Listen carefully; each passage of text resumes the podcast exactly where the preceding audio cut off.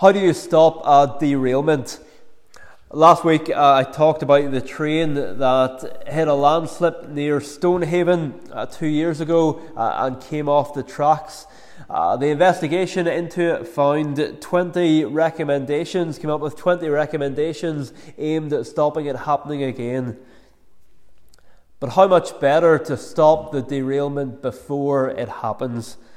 So that lives are saved and that carnage is prevented. And that's what happens in this chapter. A derailment is prevented. Uh, this chapter tells us about an intervention by those whom God has appointed to leadership in the church to stop a disaster. An intervention uh, by those whom God has appointed to leadership in the church to stop a disaster. And yet it's not about their wisdom and, and their quick thinking.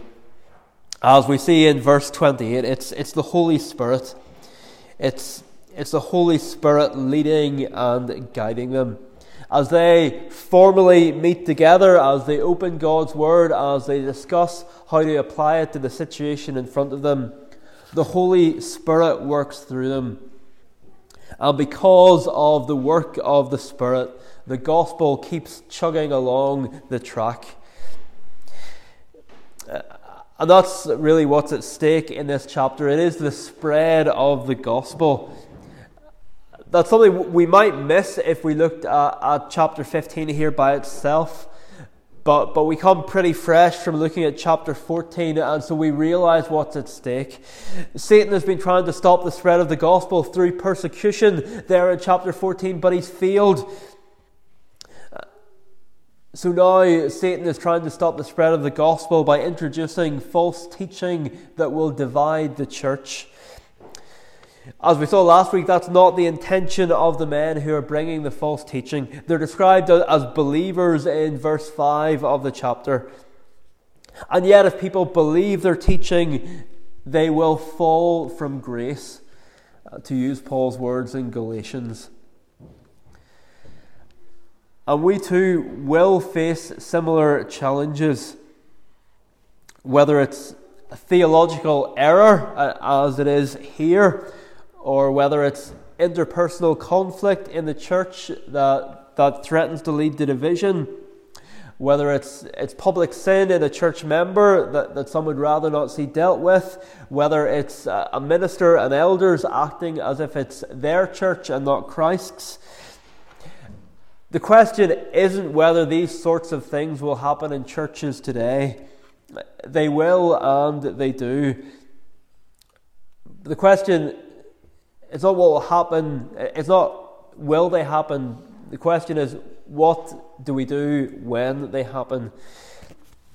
Because often in, in churches and in other assemblies of God's people, uh, conflict comes uh, and maybe it's never dealt with properly or it's dealt with in the wrong way, and you have a situation uh, can easily arise where, where, lots of people end up leaving, uh, or if it's a small church, the, the whole thing can just fold. And one of the reasons people leave is because there's no higher body that they can appeal to. Uh, whether whether elders or, or, or, members of the church uh, and a, a, decision is made, they don't agree with the decision. There, there's no there's no appeal, there's no recourse, and so people live, uh, people leave. Uh, but here we see a local congregation of God's people appealing to a wider body of apostles and elders, and as a result, disaster is averted not just in the congregation in Antioch, but in other congregations as well. And the gospel train keeps going. So, how do you stop a derailment? Or, or, rather, what structures has God put in place by which a derailment may be prevented? Boys and girls, when I talk about a derailment, I'm talking about a train when a train comes off its track. So, and whenever, whenever that happens, when, when a train crashes and goes off the train tracks, it's a, a really serious thing, and, and, and people can be killed when that happens.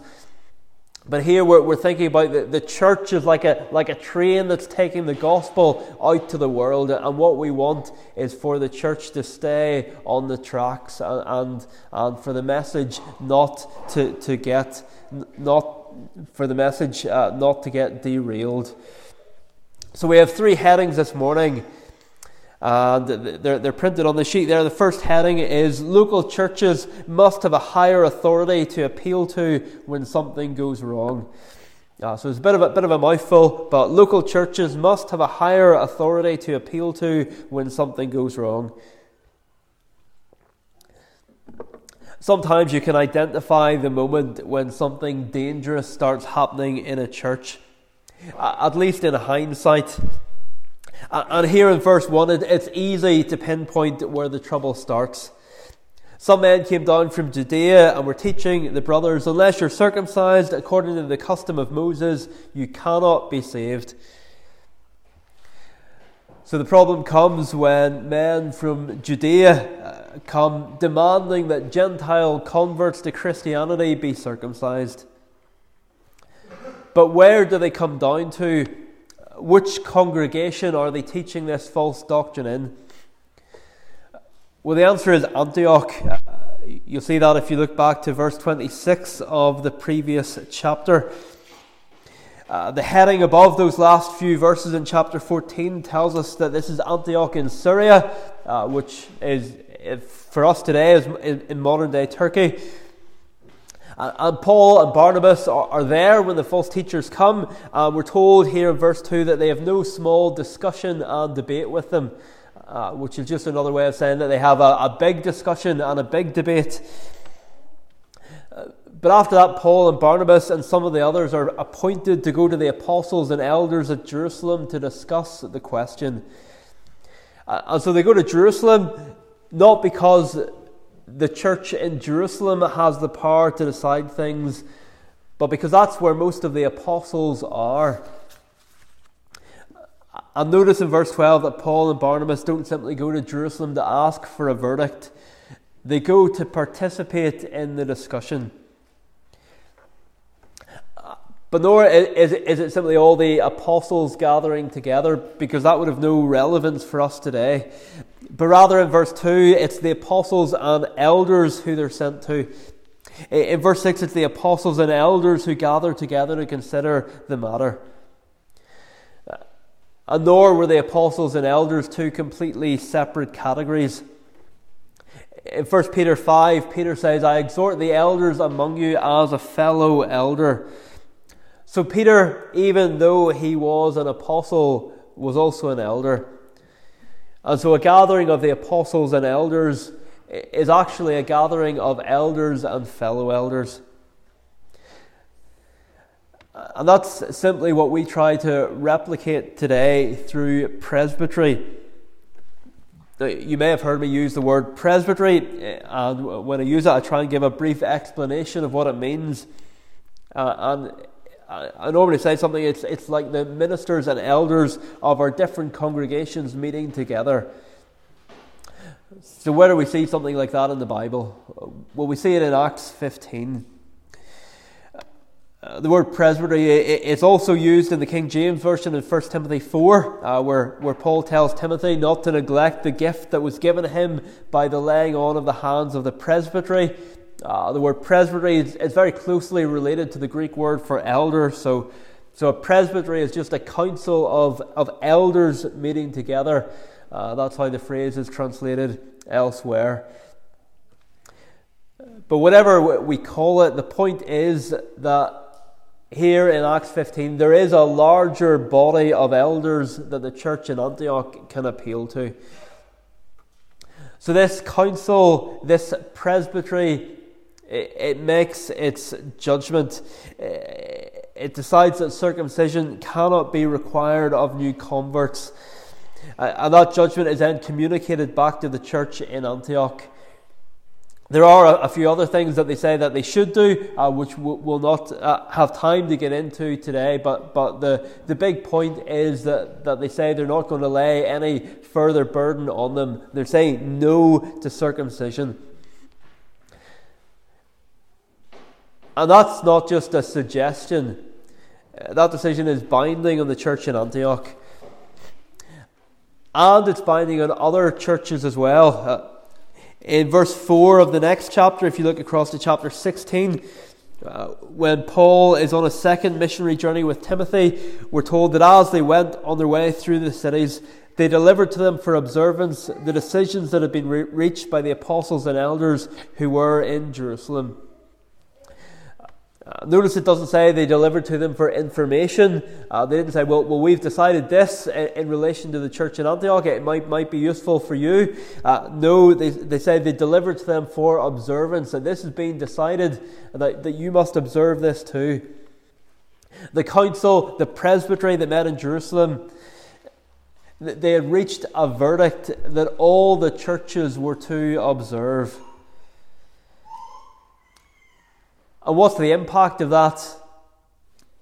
Well, chapter 16, verse 5, is, this how you, you would expect the verse to follow? Uh, this is what Presbyter declares, verse 5 uh, of chapter 16. So the churches were strengthened in the faith and they increased in numbers daily. Because, of course, if, if circumcision had been allowed to go forward, well, well, it would have divided the church uh, but rather the, this ruling of, of, presbytery that, that you cannot force Gentiles to be circumcised, it leads to the church growing. When false teaching is shown up for what it really is, uh, and when the true gospel is proclaimed instead, churches are strengthened in the faith. Uh, they're not strengthened by the decision of the presbytery, but they're, they're, they're strengthened because the true gospel uh, is, is proclaimed. Remember the background to all this. What the false teachers have been trying to do is trying to add to the gospel. They've been telling people, well, yes, you need to believe in Jesus, of course you do, but, but you also need to be circumcised. And that has been burdening God's people. It's been a weight on them. Uh, and so in the letter in verse 24, uh, the presbytery write, uh, We have heard that some persons have gone out from us and troubled you with words, unsettling your minds. So God's people were being troubled, they were being unsettled, and the presbytery's job was to assess what was being taught and say, well, actually, God doesn't require that of you. Perhaps if, if we hear that a presbytery has intervened in a local church, we assume it would be to tell the church, well, well, you're not doing this, and so you need to do this, this as well. But actually, a, a presbytery may intervene in the congregation to set the people free from something that their, their local leaders are requiring them to do that the Bible doesn't require them to do. And I'll give you a real life example. Uh, there was a congregation which, which once stopped one of its members coming to the Lord's table uh, because there was something the session wanted that person to do which that person didn't believe the Bible required them to do. And the exact issue doesn't really matter because you can change the details, and the same sort of thing will have happened uh, many times in many different places. Uh, and I've heard of, of churches who have said, well, unless you do this, you can't come to communion. And, and something really, really trivial. Uh, so th- those sort of things are, are said in churches, but, but in this case, the person appealed to the presbytery. The presbytery came and looked into the situation and told the session, the, the local elders, uh, they said that they had no right to stop the person coming to communion. In effect, what they were saying to uh, the local elders uh, was the words of verse 28 here that they were laying a burden on that member which Scripture didn't require. And one of the, the great things about having a written confession of faith, a written summary of what we believe the Bible teaches, is that individual ministers and individual congregations can't just invent new standards that they expect of people. If something isn't in the Bible, uh, as summarized in the confession of faith, a church doesn't get to require it of someone. People will, will ask us at times, why do you need to have a, have a, a detailed written statement of faith? Why do you require elders to, to sign up to something when they're ordained? Why can't you just get them to say, well, well we believe the Bible? Is that not enough?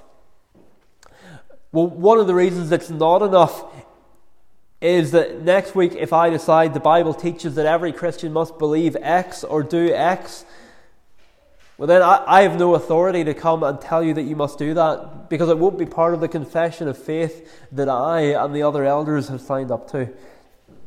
But if I haven't signed up to a written confession of faith, I can just turn around and say, well, well, well, you have to do that because my own personal private interpretation of the Bible says that you have to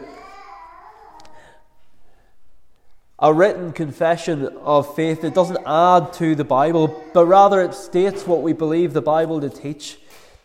So that someone can't come along and demand that God's people do all this extra stuff. So don't look on a confession of faith as a burden, look on it as a safeguard Uh, and, and don't look at structures like presbytery as needless bureaucracy or, or as, as further burdening the church. In, in the, the clearest example in the Bible we have of a presbytery, their work is to unburden Christians from something that was being inflicted on them that God didn't want inflicted on them. So, firstly, this morning, local churches must have a higher authority to appeal to. The elders need that, uh, uh, and you need that. But secondly, uh, and flowing from that, when a presbytery meets, the important thing is what God says. When a presbytery meets, the important thing is what God says. What happens when this council, this, this presbytery in Jerusalem meets? Well, verse 7 tells us they had much debate. And then Peter stands up and speaks. But like the rest of the apostles, he contributes to the debate as an equal participant rather than invoking his apostolic authority. And he reminds them in verse 7 of what God had done, uh, what God had done in sending him to the Gentiles and giving them the Holy Spirit, which are events recorded for us back in chapter 10. So, while in a sense you could look at that and say, well, well Peter's just talking about his own experience, what he's really appealing to is something that God has done in history and which would go on to be written down in the Bible. And what's Peter's big point? Well, to summarize verses 8 and 9, he's saying God has made no distinction between Jews and Gentiles, so why are you? He saved the Gentiles and gave them the Holy Spirit without them having to be circumcised, so who are you to say that they should be? Those Gentiles are saved by faith in verse 9, so why are you trying to add works? Rather, verse 11, we believe that they will be saved through the grace of the Lord Jesus, just as they will.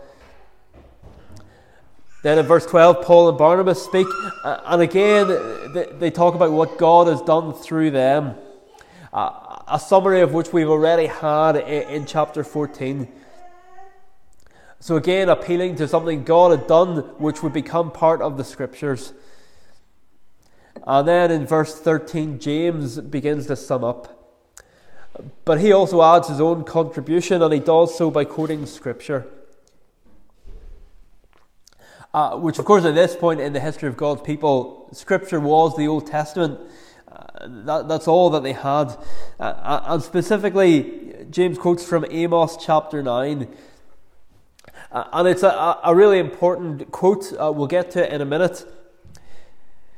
But notice first the even more basic point that even the apostles don't say, Trust us, we're apostles. Rather, they, they, they point to God's word and they apply it to the situation they find themselves in. And both the, the Amos quote that James uses and, and the way he introduces it are, are really important, not just for, for them back then, but for us today. Uh, particularly for understanding how we should view the relation of, of the church in the New Testament to, to Israel in the Old Testament. Because some of our brothers and sisters in Christ would say that, that Israel and the church, they're, they're two completely different categories two completely separate groups. That the, prophecies in the Old Testament about Israel were, were only ever about the physical nation of Israel. Uh, uh, uh, and to take those promises and apply them to the church in the New Testament would be wrong. But rather, the, these prophecies made about Israel, they're for a future dispensation. They're, they're not for the age of the church. Uh, these brothers and sisters in Christ believe that there are two different, distinct peoples of God, uh, and that God has different plans for each. And while we would recognize that God deals differently in different stages of, church history, our, confession of faith that, that I've mentioned, it uses the word dispensations. Uh, we, we recognize that God deals differently at different at different times, or at least outwardly, he deals differently we would say that there has only ever been one people of God. God's people weren't originally Jewish uh, because God's people began with Adam and Eve in the Garden of Eden. But once God called Abraham and the Jewish people emerged, God's people in the Old Testament are almost exclusively Jewish, though with a few exceptions like Ruth and Rahab. But then under the new covenant, what happens well, God doesn't start something completely new, but rather, to use Paul's language in Romans 11, the Gentiles were grafted into the Jewish olive tree. The Gentiles don't replace the Jewish olive tree, but they're grafted into it. But it's still the same tree. God doesn't start fresh with a new tree. There's only ever one tree. And so in our day, the church is largely Gentile, uh, just as God promised in Zechariah chapter 8. Uh, God promised that of a coming day when, when Gentiles would outnumber Jews 10 to 1. And yet, Romans 11 holds out the hope of a future great ingathering of the Jews. But all the way through from the beginning to the end of world history, there is one people of God, there is one olive tree. The proportions between Jew and Gentile go up and down, but there's only one tree. And we see more evidence for that here. For a start, when James refers in verse 14 to God taking a people for his name from among the Gentiles, the word people is often used in the Old Testament for the Jews. But now, language uh, of the Jews in the Old Testament is being taken and applied to Gentiles. Just as Peter, writing uh, to, to Gentiles in his first letter, says, Once you were not a people, but now you are God's people. It's hard to imagine Peter writing to Jews and saying, Once you were not a people, because of course they were people. They were a people, even as unbelieving Jews, uh, they were God's people in name, whereas the Gentiles weren't. But now they're Christians. These converted Gentiles are God's people. And then we have the quote itself. It's a prophecy that God would come and rebuild the tent of David that had fallen, in order that the Gentiles, the remnant of mankind, would seek the Lord. The tent of David is a reference to David's kingship. And so it's a prophecy that, that a true son of David would come back to the throne.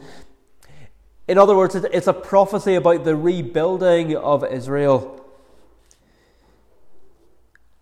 And and the point is that James isn't saying, well, well yes, the, the, the rebuilding of Israel prophesied by, by Amos and by others, that, that, that it will take place in a future millennial age. But rather, James is saying it's happening now. It's happening now that Jesus has come and the gospel is going out to the nations. The fallen tent of David is being rebuilt in our day. It's being rebuilt before our eyes, and it's being rebuilt with the Gentiles being brought in. Because who, who's inside this tent? It's both Jews and Gentiles. Uh, yesterday, there were a, lot of people in, the big tents down at the Oyster Festival, uh, and I suppose you could say there were two categories of people. There were there were locals, uh, you could go, uh, those who, who live here uh, and had gone down, you, if you, you went down, you would have bumped into a lot of people you know. But th- there were also people who, who had come in from outside, who, who don't live here, but, were, but were tourists. They'd come because they were on holiday, or they come specifically for the Oyster Festival. So, so there's two, two different groups of people in a sense, but they come together in the tent. And it's the same with this tent. Uh, there's Jews and Gentiles in the tent. Uh, different groups of people, but they're inside the one tent. And, Noah had actually used that sort of language way back in Genesis 9. Remember Noah's three sons? Uh, boys and girls, do you remember Noah's three sons, what they're called? Shem, Ham, and Japheth. Shem is the father of the Jews, Japheth is the father of the Gentiles. And Noah's prophecy is that Japheth, the, the Gentiles, would dwell in the tents of Shem. The, the Gentiles would dwell in the tents of the Jews. So, in a sense, the, the Oyster Festival tent, you know, it's, it's, it's, our, it's our tent, uh, but, but others are welcomed in. Just as, as the, the tents of Shem, it, it is a, a Jewish tent, but others are welcomed in. And so, here in Acts, James is quoting a prophecy about one big Jew and Gentile tent, prophesied by Noah, prophesied by Amos, fulfilled in the book of Acts, and still being fulfilled today. Uh, and so, to, to, to make the point that James is making here, of course, there can't be separate ways of salvation for Gentiles. No, we can't require them to be circumcised because there, there's only one tent. It's the tent of, of David's great son, the Lord Jesus Christ. And the only way into that tent is by trusting in Him. That's the only way uh, there's ever been into the tent. The only way of salvation is to trust in the Lord Jesus Christ, no matter who you are, what your background is. So, when the apostles and elders meet together, the important thing is what God says. They point to what God has done among them, they, they point to what, what God has done and is written down in the past. And because their eventual decision is in line with God's word, because it's based on what God has done, they can say, verse 28, it seemed good to the Holy Spirit and to us. Because the Spirit works through the word.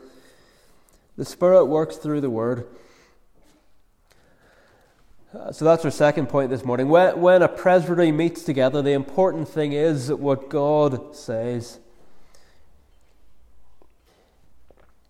Thirdly, uh, and finally, without elders, the church can't function the way God has designed it to. The office of apostle was a temporary office in the church. The office of elder is permanent. One reason we know that is because the apostles left instructions and criteria for appointing them. So, any congregation of God's people without elders are sheep without shepherds. And without elders in the wider church, if an issue occurs in one congregation, they have no one that they can appeal to. And so we need to pray for elders uh, for our own congregation, uh, for other congregations in our denomination, for, for our sister denominations.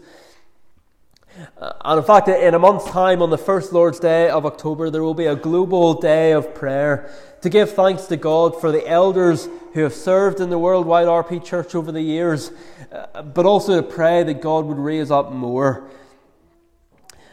And I would encourage the men here to be open to the fact that God may one day call you to this role. We live in a consumerist age where people want to take rather than give, where they're happy to drift through life and don't want added responsibilities. But Paul writes to Titus and says, If anyone aspires to the office of overseer, that is elder, he desires a noble task. We're specifically told in Matthew chapter 9 that when Jesus saw the crowds, he had compassion on them because they were helpless and harassed like sheep without a shepherd. If we see people the way Jesus sees them, eldership won't be something that, that the men in the church will, will rule out as a possibility just because it sounds like extra responsibility. Because those who have the heart of Christ don't want to see sheep without shepherds. We follow a Saviour who said, The Son of Man came not to be served, but to serve. And if we truly follow Him, we will have the same attitude. Even apart from the fact that finding true joy in life comes through service. The most joyful people I've known have been those who have poured themselves out for Christ and His kingdom. Not necessarily in an official role, but even though they may have had many family and work responsibilities, Christ and His kingdom came first.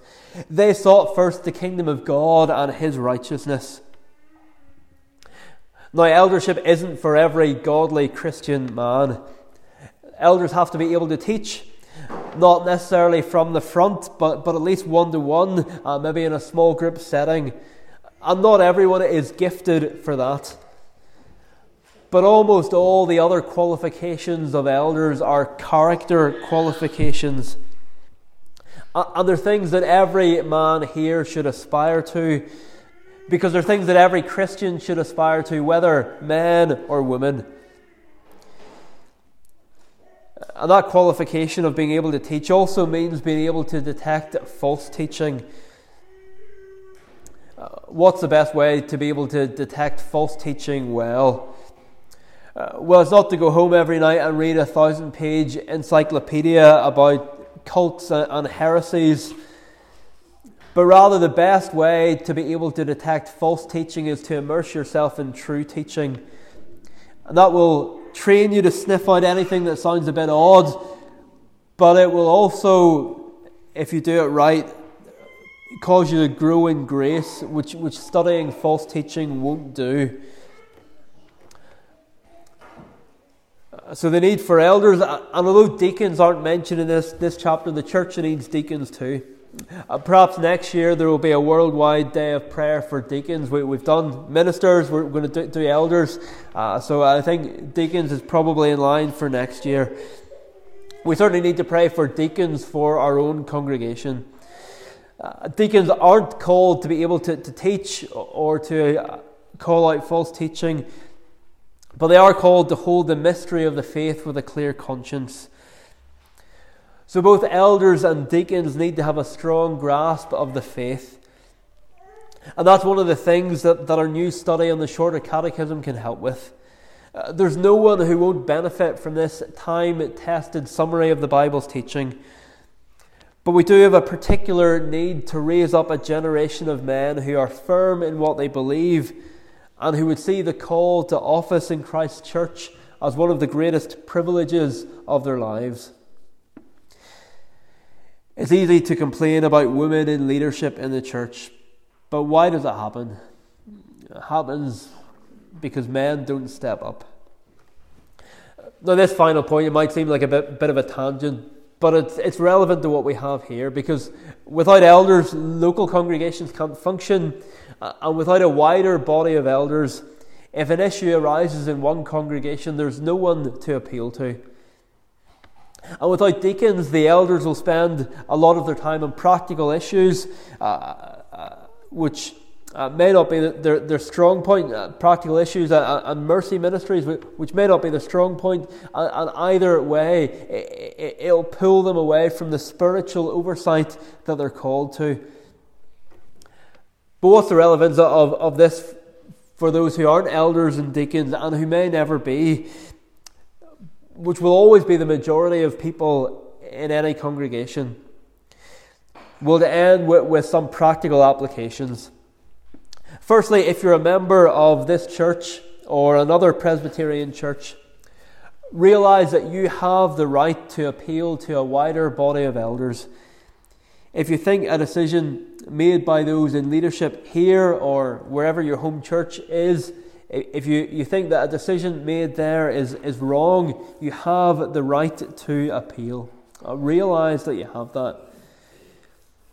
The second application is pray. Pray for your elders uh, and pray that God would raise up more elders, both uh, in the congregation and in the wider presbytery. and pray that God would guide us to make decisions which don't go beyond His word or fall short of His word. The third application is realize the importance of your elders here being involved in the work of the wider presbytery. And that may mean some sacrifices for us as a congregation. It, it, will mean there are times when, depending on, on what role I have in presbytery or what committees that, that I'm on, uh, there, there may be, be, be times, you know, a week here or there when uh, the work of presbytery takes up time that I would otherwise be devoting to the congregation here. Having a presbytery also means a financial cost. Uh, there, there are lots of costs involved in the running of a church that, that the average uh, person in the pew understandably never has to think about. Uh, and for a Presbyterian church, one of those costs is helping cover the expenses of presbytery. So, for, for example, the cost of, of, travel for the different ministers and elders coming to presbytery. Uh, here in verse 3, we're told that Paul, Barnabas, and some of the others were sent on their way by the church. Uh, and that word, it includes making sure that they have practically what they needed for the journey.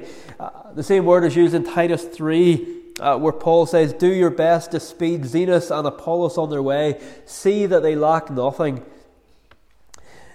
In Acts 15, the church is sending Paul and Barnabas and some others on a 250 mile journey, and they're making sure that they have what they need for it.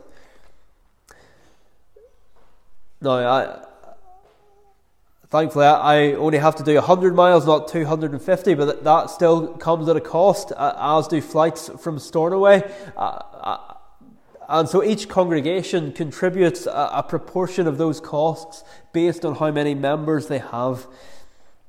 Uh, so, so I'm not, I'm not here saying I, I, need, I need diesel money to get to Glasgow. These things are covered, but I'm just telling you that these are, are covered out of some of our givings as a congregation. And perhaps if we just saw those costs on paper, we could begrudge them. But this chapter tells us why they're important. And if a crisis came here and we needed presbytery to intervene, we would want that safety net. Uh, so, so, so there is a cost to being involved in something bigger. There was a cost here in Acts 15. There, there's a cost for us. Two more applications. Fourthly, there are no Christians in the New Testament who aren't under spiritual oversight. There are, no Christians in the New Testament who aren't under spiritual oversight. Uh, and it should be the same today. Ministers and elders need to be under spiritual oversight. I need to be accountable to a wider body of elders, as does James. Ordinary Christians need to be under spiritual oversight too by becoming a member of a church. If you go long term without being a member anywhere. It is a spiritually dangerous place to be. Not being a member also means that you don't have the right to raise concerns or, or appeal decisions that are taken here in the congregation. It also means that when a committee of presbytery comes to visit our congregation uh, for a, a, health check, uh, as, as happens every, uh, every number of years, one congregation gets, gets a, a health check, as it were, every year. Well, well if presbytery comes and they want to, to see what's going on in the congregation, well, well they will only they, they can understandably only listen to feedback from those who are members of the congregation. And so, for, for them to get a, a, representative picture of what is happening here on the ground, uh, they won't get that if a lot of those who attend aren't members. But finally, finally, and with this we close. Remember that no structures, not even God given structures, can stop a church derailing. It should sober us to think that the Church of Scotland still operates on a Presbyterian structure, even though it has long since abandoned the gospel as a whole. So, no structures are fail safe. And yet, I trust you will leave here today with a grand vision of the Church of Jesus Christ, made up of Jew and Gentile, and that you will leave here thanking God for the safeguards He has put in place that by His grace the gospel might continue to spread to the nations of the earth. Amen. Well, we respond to God's word by singing Psalm 67c. Psalm 67c. Page number down at the bottom is 140, Psalm 67c. And the psalm begins, O God, to us show mercy. Uh, obviously, that means mercy in the terms of, of, of salvation first and foremost. But also, we can sing it and pray that God would show us mercy in keeping us from derailment. That God would show us mercy by keeping us on the right tracks. Uh, that, that, He would prevent us being derailed by error or division. Uh, and why, why, why would we pray that? Verse 2 That so thy way most holy on earth may soon be known, and unto every people thy saving grace be shown. We pray that God would show us mercy in keeping us from derailment, that the gospel would continue to spread. Psalm 67c will stand to sing praise.